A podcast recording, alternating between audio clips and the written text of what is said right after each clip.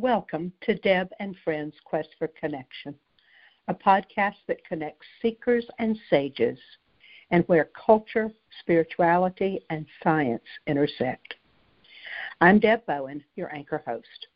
I'm a spiritual educator and more, and you can learn more about me, this podcast, and my services at www.debbowen.com. And I welcome you this week to my episode entitled Spiritual Tools to Honor Spring. And I have to tell you that recently on my Deb and Friends Quest for Connection Facebook page, I posted a question to uh, my followers asking if they would be willing to share ideas for topics for this podcast. And one of you suggested this topic, and I thought, what a great idea as we approach the vernal equinox on this year very early, March 19th. And so I did some homework and some research, and I, of course, also did a great deal of meditation and going back through notes of uh, workshops that I had done and rituals that I have created, and came up with some ideas that I want to share with you about what we all can do in a way that honors the shifting of the season. And I want to begin by reading something to you that I wrote in 2006, actually, for a vernal equinox ritual I did with a group of friends back then. And here's what it says Spring is about promise. The long, hard winter is over, and Mother Earth renews herself once again. Spring is about hope. We plant a tiny acorn, and the mighty oak tree springs forth. Spring is about reincarnation and resurrection. All life is indeed a circle. And we honor, many ways, many traditions that touch our lives every day, whether we are conscious of them or not. For example, the pagan tradition knows that the dim promise of light at midwinter will be fulfilled and that we will reap what we sow. Jews commemorate the going up to Israel from Egypt with the Passover celebration. Christians celebrate the resurrection of Jesus from the tomb of death. First peoples give thanks to Creator for survival and procreation. Many Middle Eastern traditions celebrate New Year's Day on the first day of spring as the whole world begins anew. All creatures during spring are honored, including two legged, four legged, winged, crawling, and swimming people. All nature is honored the earth, the sky, and the sea, and all those entities that we cannot even see fairies, elm, elves, gnomes, and those who have gone before us to other realms. We are all related. And as I reread that after some time away from it, I realized that even more today, than I did when I wrote that. I deeply believe and have come to realize how important it is that we approach the shifting of the seasons in this way, and particularly our coming into the spring season, where we must we must believe in promise and in hope in order for us to carry on our lives in this world. So I hope that that uh, reading has resonated for you. Let's talk for a minute about what spring is. And, and of course, here I'm speaking spring in the northern hemisphere here in March. I know that in the southern hemisphere, spring, of course, occurs six months from now uh, in September. But here's what happens as we are in the spring season, which we call the vernal equinox we are shifting a balance from darkness to light. And on that day of the vernal equinox or thereabouts, the world is in balance. The equinoxes offer us a moment of balance between dark and light, between day and night. And I don't know about you, but for me, finding just a moment to be still, to breathe, to just accept my place in the cosmos and know that that balance around me really does exist and that the universe flows in the way in which it is supposed to gives me hope, gives me promise, and reminds me that I have a place in that hope and that promise. So we're awakening from winter. Remember that on December 21st or thereabouts, as we had the winter solstice, and just from that moment until now and continuing, every day the light gets a little longer. We have a little more time of light. And we celebrated the midpoint between solstice and the equinox at the holiday we call Imbolc in my tradition, which is February 1st and 2nd, where there's a quickening. Even if we can't see it, we know that beneath the dirt, Mother Earth is waking up. Seeds are spreading their their wings, and and we're beginning to think about the greening of trees. I recently was driving down a lovely street in my town, and some early blooming trees were just beginning to show off their white flowers. And I passed a beautiful forsythia bush with its yellow flame uh, yesterday, and and it's like, oh wow, look, the world around me is waking up. So part of, and perhaps one of the most important tools that we can use as we approach the idea of how we can honor spring is to use our senses, to use our eyes. What can we see? And to pay attention, to literally pay attention, to really look closely at the branches of the trees in your yard. And just as those very, very small first buds begin to show where the leaves are coming forth, pay attention to those and just say, wow, I, I am honored and I am thrilled to know that the cycle continues once again. I live deep in a maritime forest on a barrier island, and, and I have in the yard, I share the yard in which I uh, live with um, live oak and water oak trees and a couple of other kinds of trees. And some of those trees are deciduous, so they're green for most of the year or mostly green. But there are a couple that are barren. And just here in the next couple of weeks, I will begin to see the leaves spring forth. And it'll seem like they're doing that in that, that time lapse thing that you see on cameras sometimes. And, and how wonderful that is. So, what can I see in the world around me that reminds me to say, Thank you. I am honoring this transition into this new season. What can you hear? There are birds that will be returning, at least in my world. There are birds that will be returning as spring comes. The wrens will be back looking for places to make their nests. The robins will reappear. I will have on a given afternoon red winged blackbirds that just flocks of them invade my land and and come and and are scattered all over the place and then they whoosh take off and go again. This is the time that my neighbor Charlie returns. Charlie is a great blue heron and he is old. And Charlie is with us in the spring and in the summer when it gets busy on my island, Charlie goes away and he lives in the marshes out alone for a while in the chaos and the, the craziness of summer.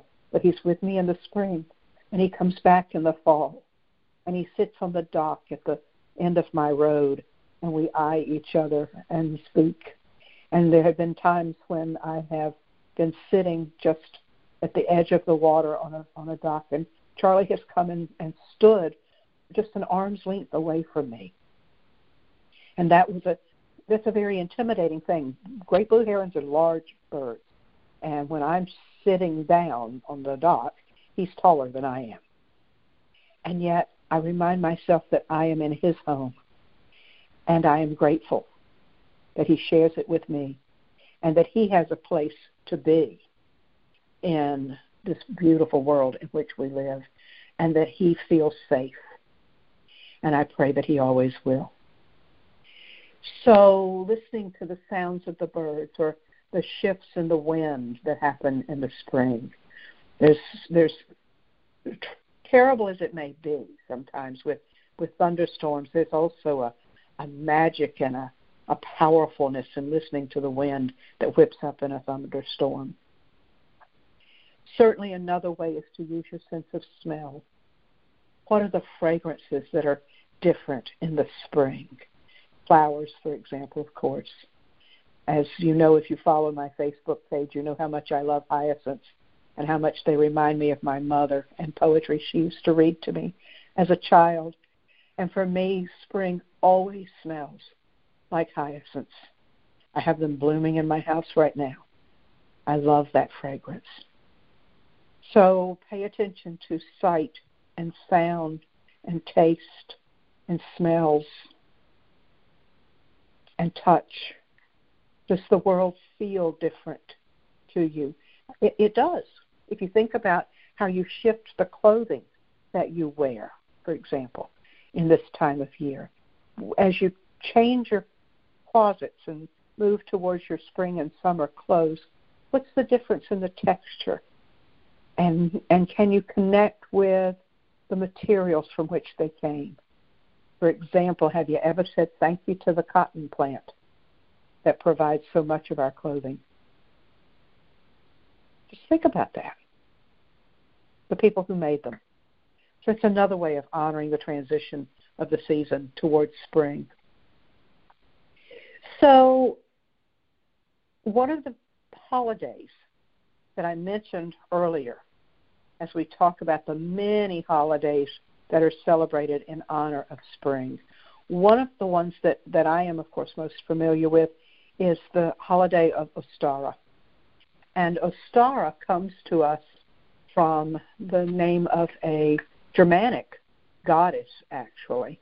Um, her, her name was spelled E O S T R E. She was a Germanic Celtic uh, goddess, and she is the name from which her name is, is the word from which um, estrogen comes, from which menstruation comes, from which um, oh, uh, estro- uh, my mind's going blank. The, the word that we use when we speak of of animals as being in a condition to mate. So her name gives us a lot of language to speak of this time of year of procreation, of a new cycle beginning in our lives, and in terms of, of animals as well, and the land, and so forth. And so she comes to us with the roots of those words and the root actually of the word Easter, that of course is familiar to folks of the Christian tradition. Her story is a story of rebirth that cross cultures in many in many ways. And I want to tell you a little bit about one of those myths that cross cultures, and that is the myth of the lunar hare. Now, I, I don't even know really where the tradition came from of on the first day of each calendar month uh, we say to each other rabbit rabbit. I, I don't know where that comes from but i do it because it's just kind of a part of the world i live in but it, and it's fun. And recently i posted a picture of a rabbit slash hare on one of my facebook pages and somebody commented that i had posted a hare and not a rabbit. And okay all right, there you go. But one of the reasons, of course, that I do that is because if you think about um, Alice in Wonderland, for example, or some of the myths and, and legends that are connected with rabbits and hares, you hear the phrase March hare. Well, this is one of the places that that legend comes from. So here are just a couple of things that you might find interesting. In Rome, in old Roman times, uh, hares were an emblem, of course, of fertility, of abundance, but also a caution against rapid and rampant growth and excess. Did you know? I didn't know this. One doe, which is what a female rabbit is called, can produce 42 young each year. And so the lunar hare became an emblem of gods and goddesses in Roman time, such as Venus and Aphrodite, Cupid, uh, because that hare represents a gift of fertility. And so that notion from Roman and Greek times carried over into other cultures. And so in Anglo Saxon mythology, for example, Ostara, uh, the goddess, is the personification of the rising sun. And she's uh, depicted sometimes with a hare's head or hare's ears. And of course, she is associated, as we've mentioned, with spring and fertility and resurrection. She loves children. She once turned her pet bird into a hare, and this hare laid brightly colored eggs, which the goddess then gave to children as a gift. And that's one of the legends about where the idea of coloring Easter eggs and then giving them to children came from. And of course, and I'll talk about the Christian tradition that comes from that later, but but that's another um, piece of the puzzle of the lunar hare. And so today we think of bunnies, rabbits, hares connected with spring, certainly because of the fertility piece, but also because of the magical piece. Rabbits don't lay eggs, but Ostara's rabbit did, right? I've always wondered about that. I remember asking my mother as a child, how how did bunnies and eggs and get all confused here? And of course, my sweet little mother couldn't answer that question. But again, if you're looking for symbols with which to work, and I'll talk about ways you can work with these symbols in a minute. If you can, if you're looking at ways of, of working with various symbols for honoring spring, certainly a rabbit would be an appropriate uh, way to do that. I have a little tiny, and I by that I mean it's probably two inches high, uh, pottery image of a lunar hare that I actually got in Avalon. That is for me always on my altar, always as a representation of a reminder that everything cycles and that there's always rebirth and renewal in my life. So here's some other symbols and some things that you can use to connect with the spring holiday and to honor this holiday. Remember, too, that lambs are often a part of this holiday. This is the time of year when baby lambs are born. I guess by definition, lambs are babies. And so uh, think about that, and you might want to have a picture or a statue of some sort of a lamb around to remind you of that. Also, of course, in the Christian tradition, remember Jesus was called the Lamb of God. Uh, so it's also, while we think about birth and renewal, we must also think about death and sacrifice because that has also been part of the circle. And just as in the winter, so much has died away and lost now it is time for that renewal to occur. So the Lamb reminds us of that. Certainly, decorate eggs. What a fun thing to do. And hide them. I remember I used to have a cousin who uh, had what he called the lucky egg. We would have this big family gathering at Easter on Easter Sunday, and he had a it was plastic, a plastic gold egg that I think he put a ten dollar bill in, which back in those days was a lot of money. And whoever the child was that during the Easter egg hunt found the lucky egg was one lucky happy child, you know. And that was always the big thing was to look for the lucky egg. So I still think it's kind of fun to do. Another thing you can do as you are connecting with the energy of spring is to work with crystals that are um, shaped, tumbled in the shape of eggs. For example, I have on my desk an egg shaped piece of sodalite. And sodalite is the writer's stone, it is a crone stone, and I have a piece that's been tumbled and shaped into an egg for fertility of new ideas and creativity for me. And so it, it lives with me all the time next to my computer, my stone, my egg-shaped sodalite. You can work, of course, with the food element of spring. Who doesn't love hot cross buns? I, I love them. I think they're marvelous, and I um, I can't wait for my local bakery to to have those and, and ready for for eating for this time of year. And so there are other foods, of course, that are depending on where you live, traditional spring foods. Uh, in my world, uh, ham and potato salad is that's big spring food, and that's traditional Easter dinner where I where I live. And of course, there are reasons for that. You know, it's it's a, a time of year for that.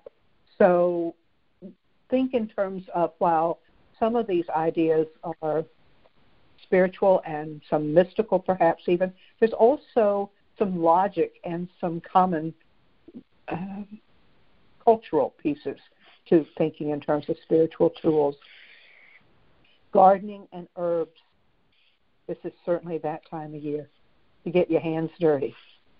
And I really do recommend that you uh, plant something, at least this time of year, something that feels right to you, that you connect with the earth in that way. If you follow my Deb and Friends Quest for Connection Facebook page, you will notice that every weekday morning I post a book suggestion of the day. It usually uh, rolls out somewhere between 8:30 and 9 o'clock Eastern time. And this time of year, I have a tendency to post suggestions of books that have to do with gardening and connecting to the energy of plants. So you might want to take a look at, at those. And I think that would be fun for you to do. I really also recommend back to our senses that in listening to the natural world around us, you also listen to some music that is connected to this time of year. I recently, as I was planning actually this uh, podcast episode, I listened to Aaron Copland's Appalachian Spring. And I think of Vivaldi and the Four Seasons. And I'm sure there's a lot more out there, but those two just came to mind immediately to say, golly, you know, here's another way that I can connect to this beautiful time of year, this idea of birthing and creativity, because that's really what spring is for me all about. You can also create an altar. And you know, we, we use that word pretty loosely, I think, in, in my work anyway, where where whatever you put together on a tabletop or a bookshelf or wherever works for you that represents a place where you can focus your attention on a given topic, a given situation, can be an altar. My friends joke that if I have a flat space, I have an altar on it, and that is absolutely true. I, there, there are altars all over my house. There's an altar on the dashboard of my car. But but I create some altars that are what I call standing altars, in that they they have a job to do year round. But then I create other altars that are specific to a specific occasion or a reason for an altar. And, and if I were going to create a spring altar, this is what this is some pieces that I would do. Not necessarily these are not necessarily rules in any way. They are just my suggestion of of what I would do and will do as I move into the spring season. So I would probably have a bouquet of flowers or at least one flower bud in a little vase of some sort. I to represent the plant kingdom, or perhaps a living pot of something, you know, a pot of herbs, for example, or a flower I was going to eventually transplant into a larger space, whatever, but something green. I would also have something representative of the animal kingdom, so a statue of a bunny or a lamb or whatever, but something to represent um, the animal kingdom. Mineral kingdom, certainly some kind of stone, at least one, that I would have to represent that. I would also invite into my altar the representations of the four elements and the four directions. And I'll talk about a fifth one as well. But if you if you can conceptualize north, east, south, west, each of those directions and a compass point also have elements connected to them. So if, if we begin in the east, for example, the element of the east is air, of the south it is fire, of the west it is water, and of the north it is earth. So I would have representation of those four directions and elements on my altar. So, for example, for air, I might have a feather or a stick of incense. For the south, I would have a candle perhaps, or something that represents heat in some way. Um, I have used a, a dish of cinnamon uh, or cloves, something hot and spicy. Uh, hot chili pepper works in the South. In the West, a dish of water or a seashell or um, a figurine of, of a sea being, a whale or a dolphin or a fish, for example. And in the north, something that represents earth uh, or a large four legged person like a buffalo or a wolf or just a pot of dirt itself, earth itself would, would work just fine. Um, but something that says, I honor that wheel of beingness, of the four directions and of their corresponding energies. In my tradition, there is, a, there is also a fifth element, and that is the element of spirit. And it knows no direction. It is above and beyond and within and beneath all other elements.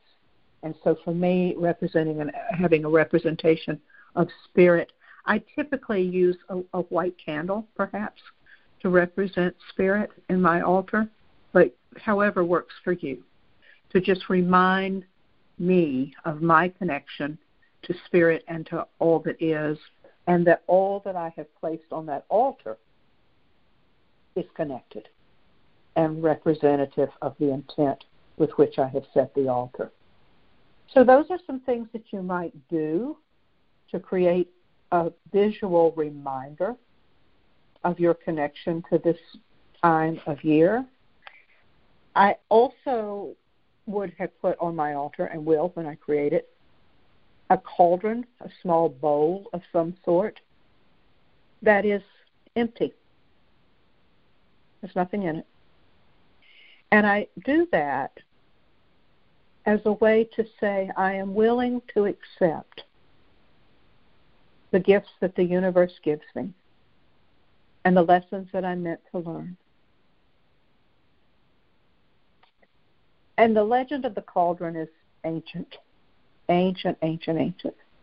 In fact, I'll be teaching a course uh, that begins on the 24th, I believe, the 24th of this month. Uh, yes, Tuesday the 24th. It's a three session course about working with the energy of that symbol, of the cauldron and of the Holy Grail, and of what are called the nine Morganes, the energies and the uh, muses, basically, uh, that are connected to uh, life deep within the earth. So if you're interested in taking a look at, at that course, I would love to have you join me. Information about that's on my website. But I but I put the cauldron on my altar as a way of reminding myself that I am a vessel, that I too am open to change and growth and renewal in my life. And that's what the cauldron symbolizes for me. There's a, a wonderful book that I would recommend to you that um, that I've probably recommended on this podcast before, and I know I have on my Facebook page. It's called Everyday Sacred by Sue Bender and it's one of the most gentle, beautiful books I know. And and Sue writes a lot about being an empty bowl, a willingness to grow and to accept what the lessons are that, that come to us in our lives. And I think that's one of the gifts that we get from spring is that we don't know what each spring will bring exactly. we we have a general idea of life renewing itself because we have a history of life renewing itself over and over again annually in our lives. So we assume that this spring will be similar to all the ones before it. And and it probably will. But we also know that the coming of spring is sometimes different and each is unique. And every day of the unfurling of those leaves and the unfolding of the days and the coming of just in our own yards the birds and the squirrels and and whoever else lives in our space with us there's some differences there's some nuances of uniqueness that each spring brings to us and i would invite you to have that awareness as you approach this spring. And so, one of the most important tools that I would suggest to you is your journal.